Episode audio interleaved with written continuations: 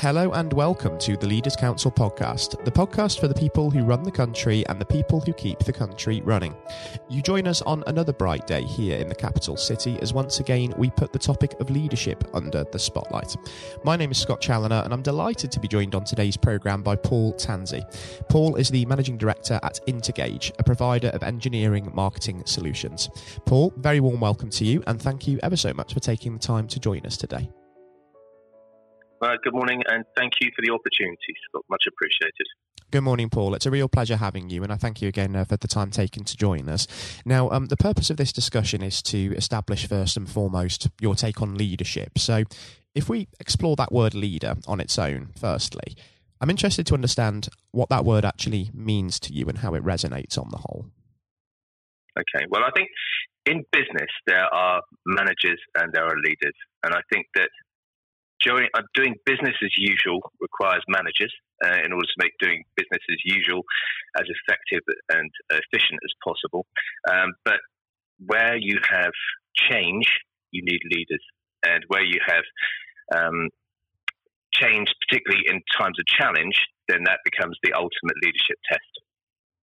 And I think that if you were looking at, you know, a typical example of that, it would be, you know, Winston Churchill, fantastic leader, uh, but when it came to business during times of real challenge, but when it comes to business as usual, didn't stick around very long, wasn't kept around very long. I think there is entirely, you know, there's a line between leadership and management we need to understand. Mm. That's very interesting um, because um, although leadership and management are certainly things that can be separated in that sense, there is also just a little bit of overlap between the two as well, isn't there? Particularly in the sense of almost people management, I suppose, in a sense, because that requires from leaders being good communicators, being able to be adaptable and flexible to match different personalities. So that's an element of management which does sort of tie into leadership as well, isn't it?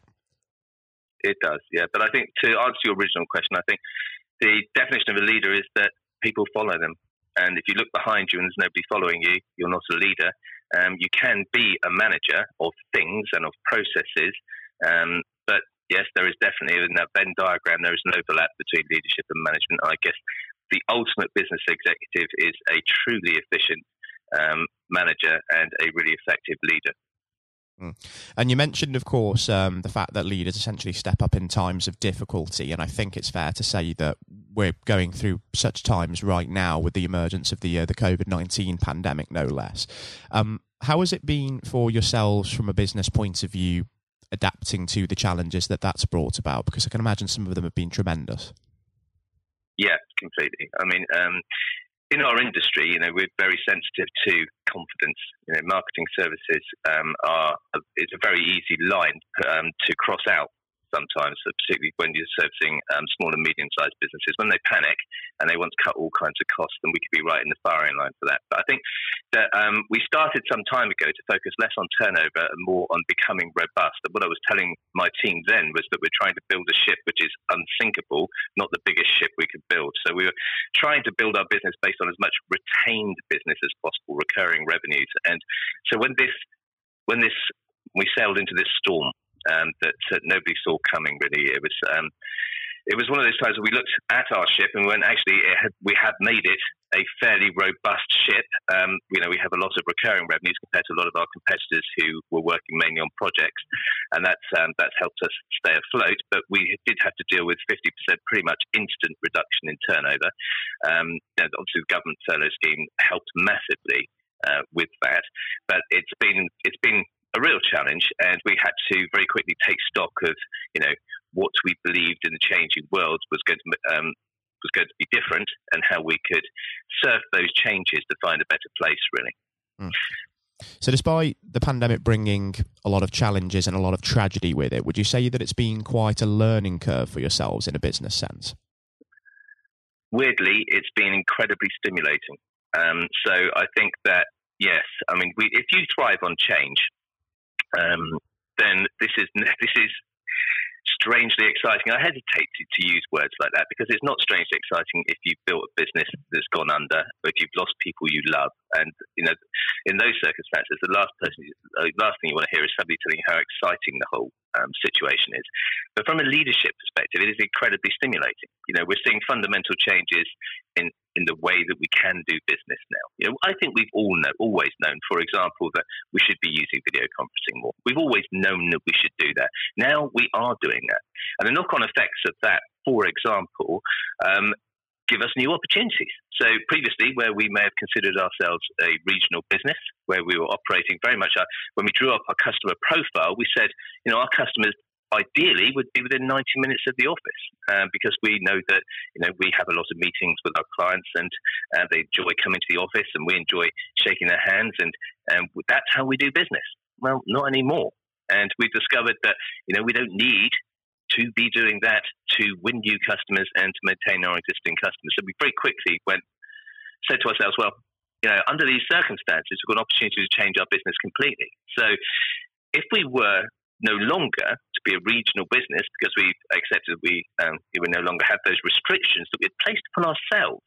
Like many businesses, we had placed those restrictions on ourselves. The technology to do what we do today with Zoom meetings and everything else has existed for a long, long time. But um, today it's now acceptable. All of a sudden, it means that we can sell to the rest of the country. It means that we can sell to the rest of the English speaking world. And if we gear up for it, we can sell we can sell remotely around the world and in different languages. So we can now start to think about what happens if we recruit people in different countries and that we can follow the sun and have um, do business 24 7 around the world. So, you know, suddenly thinking about how you have to evolve your business to do those things, life becomes really exciting. And of course, um, with all of that in mind, um, we are ultimately social creatures as human beings as well. And so that sort of human interaction may be something that we took for granted pre pandemic. Do you think that, therefore, considering this review of our working practices, that there is still a place for the office environment, or do you envision that lapsing completely? Well, that's a really interesting question. I've been on a lot of panels in our industry, in the digital sector, where we've been discussing exactly that. Um, I've already given notice to my landlords. So I gave notice to my landlords um, just a couple of weeks ago and said, you know, we, def- we definitely won't be needing our three and a half thousand square feet offices anymore, uh, which is you know a reasonable size for a company that employs um, 27 people. Um, we just don't need it. Uh, the way we'll be working in the future means that actually we know we no longer actually need an office at all. We want one, um, but it won't be as big. I asked all of my team um, what they thought about working at home versus how important was it to have an office because an office is part of your culture, it's part of your brand, and that buzz of being in the office is something both my team and my customers do enjoy. Um, they all said it, it was important to have an office. Nobody wanted to work from home all the time.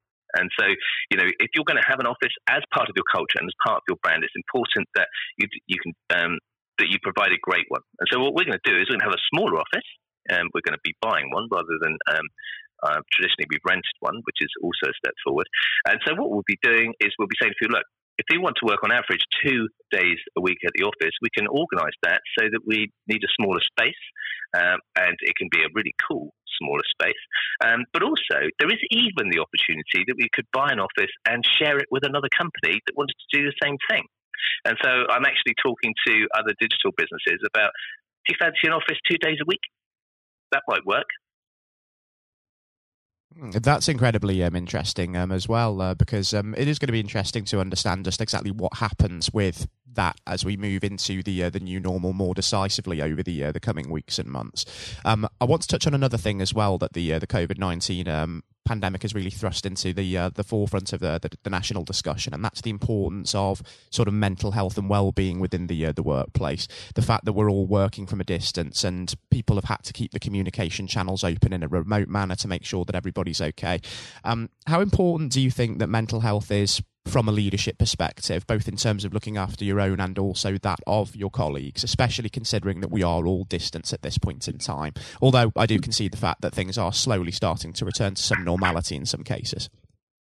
Yeah, well, I mean, that's enlightened self interest at the end of the day. Looking after your people in whatever respect is enlightened self-interest because you know we know that we operate if you just thought about it from a business perspective if we ignored the fact that being a decent human being and a decent employer means looking after your team and genuinely caring for them which i think you know when we as entrepreneurs are often viewed as being cold and heartless and ruthless and things, it's just not true. Most people who run small and medium sized businesses do care deeply for their team. And I definitely firmly put myself in that camp. Uh, I'd go as far as say I love the people that work for me, and so yes, looking after their, their well-being in all respects is enlightened self-interest, but it's also something that we want to do. You know, this is a it feels like a family, my business. In fact, we call ourselves the Intergagers, the Intergage family. And so looking after them, they rarely get a week without me um, hassling them to make sure that they're exercising, that they're getting up and walking around and not just sitting at their desk, and that they're drinking enough water, and that they're feeling communicated with and checking in with them to feel that they're communicated with. What you can't do as a leader is leave an information void because what will happen is if you leave, leave any kind of information void, people will start filling it themselves. And so also communicating really openly and really transparently about how you're thinking is really important. So, for example, since seven o'clock this morning, I've been writing a parable about a fishing captain and the challenges of um, sailing your fishing boat when Poseidon, the sea god, has reared out of the sea and explained that there is a fish plague and there aren't enough fish to go around. And, um, and what does the fishing captain's choice look like?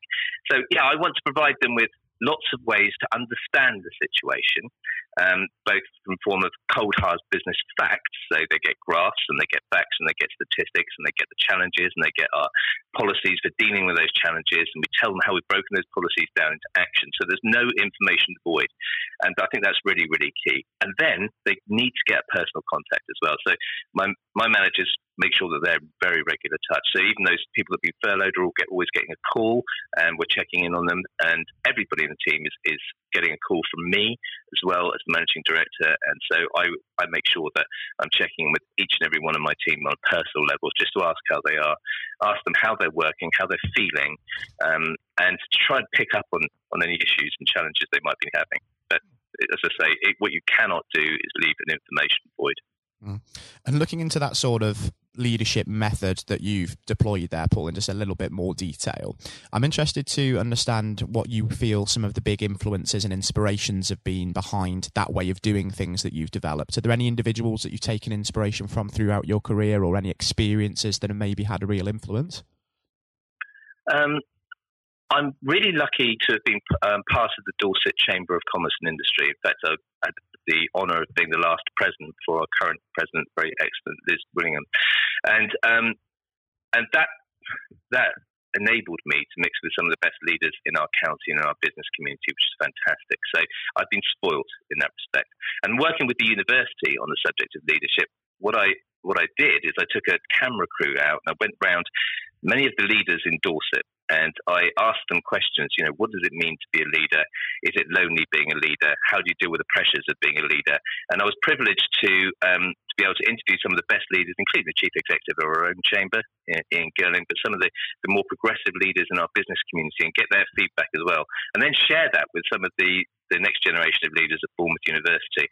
So that was a privilege, and um, and I'm also privileged to know um, some excellent leaders. And recently, I've been doing some work with a chap called Paul Kincaid, who was actually a colonel in the army. He's ex um, the elite British forces. You can read into that what you will, um, but he is, and he's a man who served on the front line, and um, he's a, a, an army colonel uh, with a great deal of um, experience in terms of leading at the front line. So I've worked closely with Paul as well, and you know his insights and his ability to stay calm under pressure by delivering a certain kind of perspective has certainly been an influence for me. Mm-hmm. Some fantastic examples there, of course. And having reflected on the past for a moment there, it only serves that we talk about the future as well, just before we do wrap things up on the programme today, Paul. So, thinking about the mm. next sort of 12 to 18 months as we move through the pandemic and into the new normal, as it were, what do you envision for yourself and for the business? And what do you really hope to achieve during that period? Okay.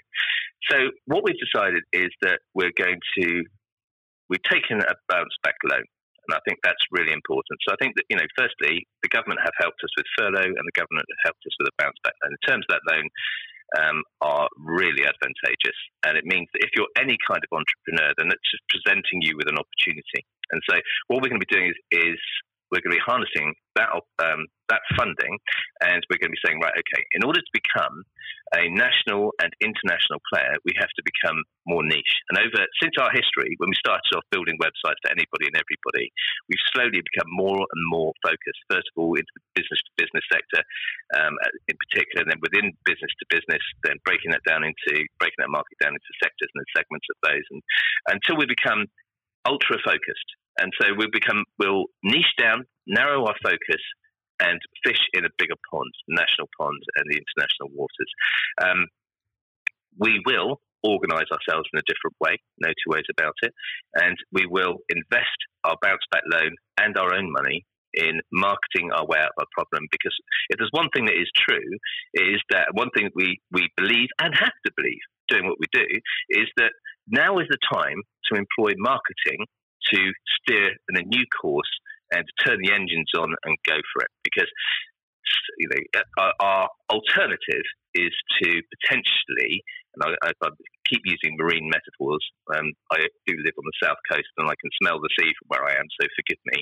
Um, but you know, what I don't want is somebody to find a floating ghost ship one day and say these were the Intergagers. This is they slowly starved to death because they didn't take action. What we have to do is embark on a new course, a, a brave new world, fishing deeper and bigger seas for a very specific type of fish, and uh, we are embarked on that swashbuckling adventure as of now. Sounds like really exciting times at Gage for sure, Paul. And, you know, given how insightful it's been from my perspective having you uh, discuss um, these issues on the program with me today i think it would be great to actually catch up in a few months time and have you back on the air with us just to see how things are getting on in that respect gauge how those hopes are being borne out and maybe even assess just exactly what has changed in the time between as well in terms of the market environment and the economic um, shape of the country as well Absolutely, it'd be a pleasure. Um, thank you so much for having me. And if you were to invite me back, uh, the answer is yes, I'll be there for you, not a problem. It's been a real pleasure having you join us today, Paul. It's a shame we don't have more time today, otherwise, we could discuss it long into the afternoon, I'm sure. Um, but it's been fantastic. And most importantly, until we do speak again, which I'm sure will be a certainty, do take care and do stay safe with all still going on because we're certainly not quite out of the woods with this one yet. Oh, indeed. Thank you very much, Scott. All the best. That was Paul Tansey speaking, Managing Director at Intergage. Coming up next on the programme today, I'll be handing over to Jonathan White for his exclusive interview with England's 1966 Football World Cup hero, Sir Geoff Hurst. During his professional career, Sir Geoff scored over 200 league goals for the likes of West Ham United and Stoke City, but most notably, he remains the only man to this day to have scored a hat trick in the final of a World Cup competition after his treble in England's 4 2 victory over West Germany at the old Wembley Stadium 54 long years ago now. I hope that you enjoy listening just as much as Jonathan relished the opportunity to speak with Sir Geoff, and that is coming up next. Uh, we're now joined, uh, though, by former England footballer and still the only man to score a hat trick in a World Cup final, Sir Geoff Hurst. Uh, thank you very much for coming on today. Uh, You're welcome. You're welcome. Good afternoon. Uh, and perhaps I should uh, start and get it over and done with. I know you must be bored with it, and uh, you've probably been asked a thousand times. But when you got out for a duck playing for Essex, uh, Geoff, what was going through your head at the time? well, of course, that's not one of the most asked questions I get. Oh, there, there are one or two people who are very familiar um, who, who, do Google me, realise that I did uh, score nothing for Essex. Uh, my only game for Essex first team when we played against Lancashire in Liverpool, a place called uh, uh, Aigburth in in, uh, in, Liverpool, many many years ago, 1962, I think that was. So I didn't. Um, yes, I, I, didn't really feel it at the time. It was lucky to be playing. I guess were one or two injuries, um, but the problem that I had was was really messing about between the two sports. That was very detrimental to me uh, over that period of hmm. time. Mm. Being stuck between the two sports. And I think uh, for those that uh, don't know, there's a there's a, another world that might exist where um, Sir Geoff Hurst was a, a first class cricketer and not perhaps a, a footballer. But um, whether it's business or cricket or, or football, obviously the importance of leadership it can't be understated, no matter what form that comes in. When you were at West Ham, uh, Geoff, and when um, Ron Greenwood first uh, uh, came along, he made obviously some pretty radical changes was this a man that genuinely inspired confidence uh, the first time you'd meet him? Absolutely. I mean, he, he was simply a, a fantastic uh, coach. or teacher, if you like, the football. And uh, the, the quite always mentioned when we talk about Ron Greenwood, Harry Redknapp, who was played under him and has been very successful as a player and, and the manager over many, many, many years. He and he's come across many coaches, of course, and managers during his time over years, I guess. He would still say that Ron Greenwood is the best coach he had worked with. He worked with. So you're very fortunate. I think you, you, think you're lucky when you come across if you have a great teacher at school and uh, a great coach as we had in Ron Greenwood, and of course a great manager in Sir Alf Ramsey. So to come across people like that of that caliber can have a huge influence on your your career, of course, and, and then your life, and that's that's quite purely the case. Absolutely. And in those early days um, at West Ham, uh, with with a manager like like uh, Ron uh, there, it's also important to have uh, uh, confidence with your other players, and of course they become your friends. Who did you look at to at the time uh, when to inspire confidence in yourself? Was it Moore? Was it Peters? I think probably. Well, I was very fortunate to play with the caliber of the players I did. Again, again, extremely fortunate to play with you know, the captain um, of England and West Ham and Martin Peters, who was a fantastic player. And some, as far as Martin's concerned, I think sometimes he didn't quite get the uh, recognition he deserved and what a wonderful player he was. In terms of inspiring confidence, I always probably say that the biggest influence uh, for me, I guess, would be the captain Bobby Moore. Although he was only uh, about eight months older than me, he graduated through the system probably three or four years earlier. He played for England in 62, four years before the final when I played. And so he, he was more looked upon him more as a senior player, if you like, not as a, a guy with the same age group as me. And I looked at how he how he uh, trained, how he acted, how he behaved, and how he played. And so he he would say, I would also say he was a big influence on me. One thing I would say about leadership, uh, what I do I do understand clearly all walks of life, leadership is at the top is absolutely vital for a, a for a business football team in any walk of life to be successful. And it's quite evident. I was in the motor trade for a long time as well, selling car warranties to car dealerships. And you could almost tell when you walked into the business, uh, in a, many of the car dealerships, you could almost tell from the moment you walked in by initial reaction, people came and welcomed you, that the business was well run or conversely not well run at all. And so I understand the, the, the, value and quality of leadership. And that's why I'm very fortunate to be involved in my career in those early days with two two great leaders in, in Ron Greenwood and, and Alf Ramsey. Absolutely. And um, since you've already uh, brought him up, uh, Geoff, I think it'd be remiss not to go a little bit further with that. But obviously, uh, after uh, at West Ham, your uh, playing came to the attention of uh, Sir Ramsey. Now, there's a man I'm sure when you walked into a room, you knew who was um, in charge. When it came to managing that England team, what was his style like, Geoff? Well, one thing, the first thing I say about Alf Ramsey, he's probably over my life the most powerful influence who had on me um, as a person. Um, mm. Naturally, it happens to an extent because he's got your whole career in his hand. Whether he picks you for England or he doesn't pick you, it can have a, a great impact on your your career and, of course, your life. But yep. in that era, I was involved for six or seven years. He, it was quite clear who was the boss. He was quite very, very strict. Probably at a time, maybe overly strict, but at times you probably wouldn't get necessarily get away with it in, in today's football because it's changed dramatically in how you deal with with players then and players now. But he was the most powerful man I came across, and very few people and he, he was quite ruthless in getting people out he didn't want to be who didn't want to be part of a group, part of a team. It is important that if you've got a group of people, and that's in any walk of life, they're all singing off the same hymn sheet, and you don't have anybody that's griping or moaning about the system. And if you've got people like that in your organisation, one thing I have learned, and I've taken on my life, and my family, you've got somebody in a group that doesn't want to be part of it, you, you get them out. And Alf, I think, was was quite ruthless with that in his, his staff. And I think that's one thing, I, one of the most serious ones I think I've learnt over a long period of time. And is there, do you think, uh, a, a, specific moment? I'm sure there's probably dozens, but is there a specific moment if you could uh, perhaps pick right now that did show those uh, qualities in uh, Sir Alf so uh, sharply? Yes, I think for, for me, certainly, um, I think there are instances of players who you thought would, would be in the team or certainly in the squad, and surprising they were not. There was no necessary reason for it, but looking mm. back, I do think perhaps they were people that Alf didn't think wanted to be part of the group. Um, so that that's that's for me.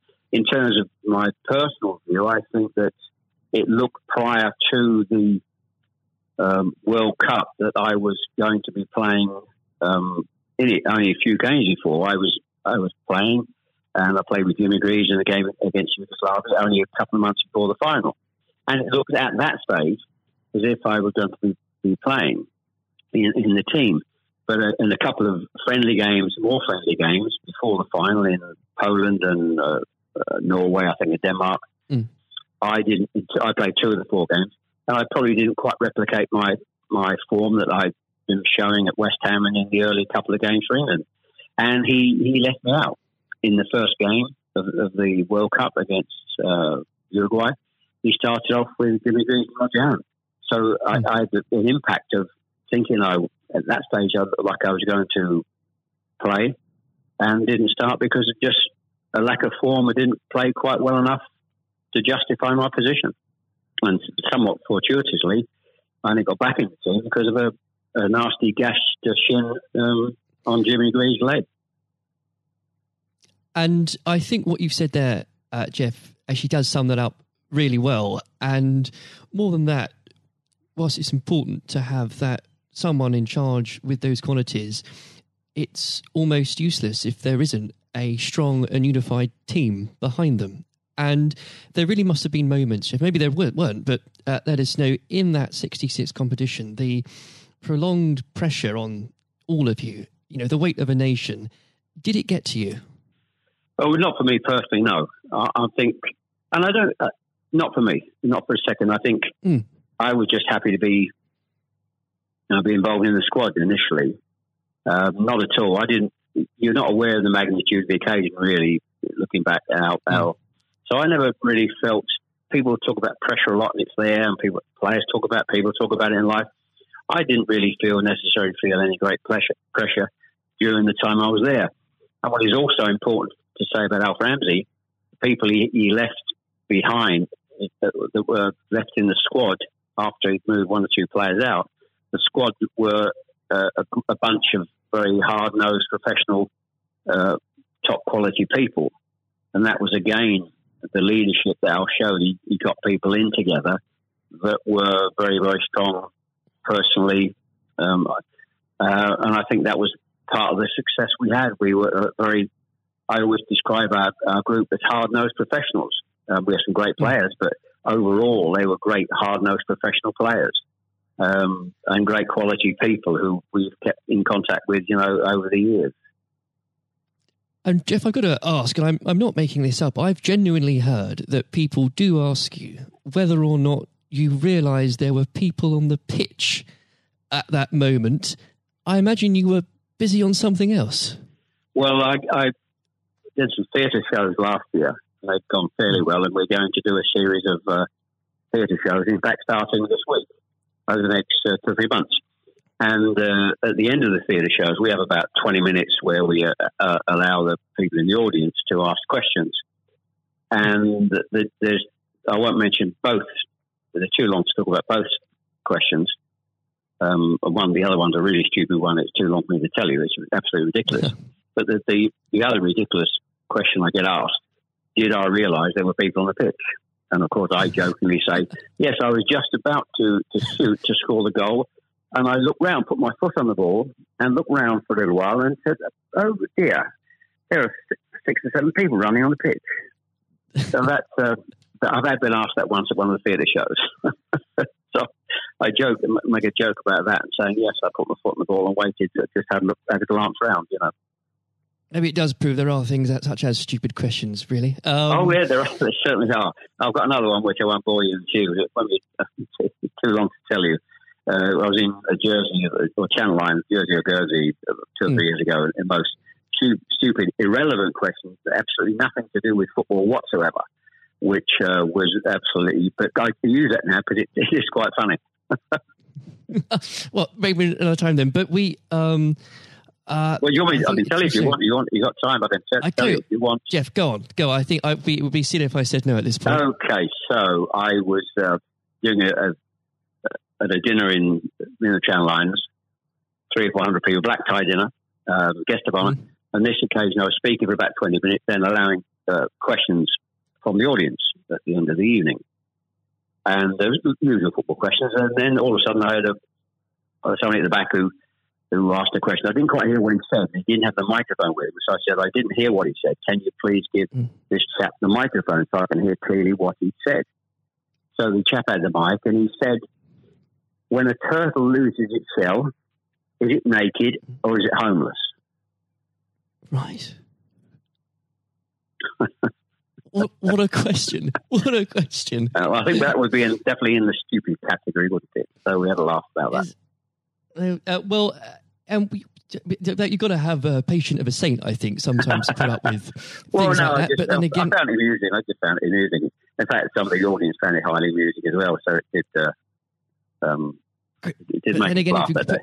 If you can put up with my questions, you can probably put up with uh, anything. Um, but there, there, would have become a point, though, um, Geoff. I think um, you, you were a young man when obviously this happened when you must have realized that people, teammates, began looking at you for leadership. Um, is that something that occurred to you, or did you just realize that by by quick one way or the other, people actually begin to look up for you for inspiration? Well, possibly. That's never really struck me until you've actually mentioned it now. Quite frankly, it's a new a new question. Mm. Does anybody look up to me I'm sure perhaps uh, there are there are people who pay you compliments of, of uh, fans of, of, West Ham and, uh, Stoke, and of course in, uh, England fans who um, I, I, think probably it would be very immodest of me to to suggest I, I, felt that somebody was looking to me for inspiration. Um, you, but, you don't but, have to, but I will. Uh, well, um, it's, it's, okay for a third party to do it. Uh, perhaps, um, perhaps that may have been the case over the years. Uh, people look at you and um, uh, maybe uh, it has a, helpful effect. Uh, but I do think you, you, how you behave and set examples on and off the pitch is people must realise that that's, that has an influence. How you react and behave mm. to, to situations on and off the field surely probably has an impact to younger players coming in into the team latterly. Um, yeah, and and with that, looking at um, uh, football today, uh, is there anybody that you think, particularly on the field or the sidelines, that strikes you as someone with um, those qualities that you could identify in a in a natural leader? Um, well, a play, current players, you mean? Oh, players, managers, anybody that uh, you look to today, really? Well, I think some of the outstanding. I think the, the, the best example about a, a leader um, at the moment is is, is uh, Klopp at Liverpool. Mm. He has been absolutely fantastic to uh, acquire the players and get them to their attitude is absolutely fantastic. They're great players, but there's more than just being good players in football. It is to have a good player with a fantastic attitude and their willingness to work for each other and the team is absolutely outstanding. Hence these unbelievable results. There are, you know, and the great players not always succeed as, as individuals or probably even uh, certainly as a team if you haven't got the right attitude alongside it. And they're probably, and that, that comes through the leadership. That's not just luck. Absolutely. That's, that's absolute leadership. He'd be the best example, of course, in, in football terms today. Uh, e- easily, easily. And of course, but going back not that long ago, Alex Ferguson is just absolutely. Mm. You've got to take him as the first example because Klopp's only done this over a period of time, a short period of time. But if you look at the 25, 26, 27 years that Alex Ferguson did with Manchester United, and subsequently, since he's gone, how they they are not doing so well. he's the best example of management I've seen. We've seen we've probably ever seen, and I don't think anybody will see the light of that kind of leadership again. It's absolutely astonishing, astonishing. And do you think? Could you imagine uh, Sir Alf or even Ron Greenwood managing teams today? Yes, I think so. I think yes, uh, no, mm. no question at all. I think they uh, Ron Green was yeah. Well, the, the answer, straightforward answer is yes. Um, That's a good they, answer. the straightforward answer is yes. I can elaborate as much as you want, but the straight answer is absolutely categorically yes. Uh, and with um, I know uh, if we could talk about this probably for the next hour or so, but um, I'm conscious of the um, time. Um, looking um, back uh, through your um, playing career, perhaps especially um, your time uh, for England, who was it uh, that struck you more than anyone else on the pitch uh, that displayed qualities of not just leadership but uh, companionship and and level headedness that you think that have stuck with you all these years later? Well, I think we were, I was very fortunate, and I wouldn't pick any one player out. I think looking at There's that, so many, yeah, so many, and that's why we were successful because we had so many um, showing all those qualities that you just mentioned uh, throughout the team. I think that that was outstanding, and uh, uh, and it's an opportunity to, to talk about uh, all of them in, in, that breath. And there was nobody, and going back from an earlier earlier question for me, that um, all hard nosed professionals, good good teammates, mm. good socially, and that's why we kept in touch with each other on our golf days every year uh, up until about five years ago. Of course, with, with the uh, sadly dwindling yes. numbers, we we still got on. Our wives got on all together all those years later. It didn't just finish after '66. That reunion, that camaraderie, that team spirit, mm. um, uh, getting on with each other, lasted for, for a long, long, long time. And I wouldn't and when it, when you put those those questions and how you categorize those, I would pick every one of the eleven players um, who you put in that category that were like that. There was nobody else; they were all outstanding, and I think that was a big part. I can't stress how big Absolutely. a part that was. And I've said that many, many times for the success of the team. We have some great and players. It, we have some great players, of course, but without the attitude alongside that, going back to an earlier question, you we wouldn't have been as uh, ultimately ultimately as successful. Exactly. Without that, you, the, the the whole will never be greater than the sum of its parts. But with it, yes, the word the word is team. The word is the word is team. Absolutely. And I always use the word team when I talk. Sometimes uh, together, everyone achieves more. And that, that's the same in any walk of life. That, that's fundamental. And uh, lastly, uh, Geoff, looking, if, if you were to uh, give advice, and whether this is in sport or business or indeed any other walk of life, what would you identify, if you can, as the key tenant uh, that you can't go without in terms of leading a team, no matter what that team is? Single mindedness, uh, single mindedness, dedication, dedication to the job. Um, thinking about that that that role, that job in leadership all the time. It's a huge part of your life. It, you, I don't think you can switch off when you're in, in business at the top level or sport at the top level. You may, you know, have a, have a couple of weeks holiday, but I'm even sure if, if these top managers and lead, leaders in all walks of life are away on holiday on a beach somewhere warm. I'm sure there's not uh, they will not switch off for, for two weeks um, and completely uh, not think about their role as the boss of an organisation. And I think that's you're completely focused. You're always thinking about uh, things, thinking about improvements, and it's just dedication and uh, uh, tuning your life to being successful. Excellent. Well, Geoff, on that point, thank you very much for joining us today. You're welcome. Very good to nice to have a talk about this and just go over the go over the past and just uh, refresh my my own memory about the quality of the players I grew up with. Excellent. Uh, another time, uh, it would be great to talk again. Thank, thank you, Jonathan. Thank you. This has been the Leaders Council podcast. Thank you for celebrating excellence in leadership with us. I've been your host, Scott Challoner. Until next time, goodbye. Thank you for listening to our podcast. The views expressed within the podcast do not reflect the views of the Leaders Council of Great Britain and Northern Ireland, its parent company or subsidiaries, members of staff, or other guests of any other person therein associated.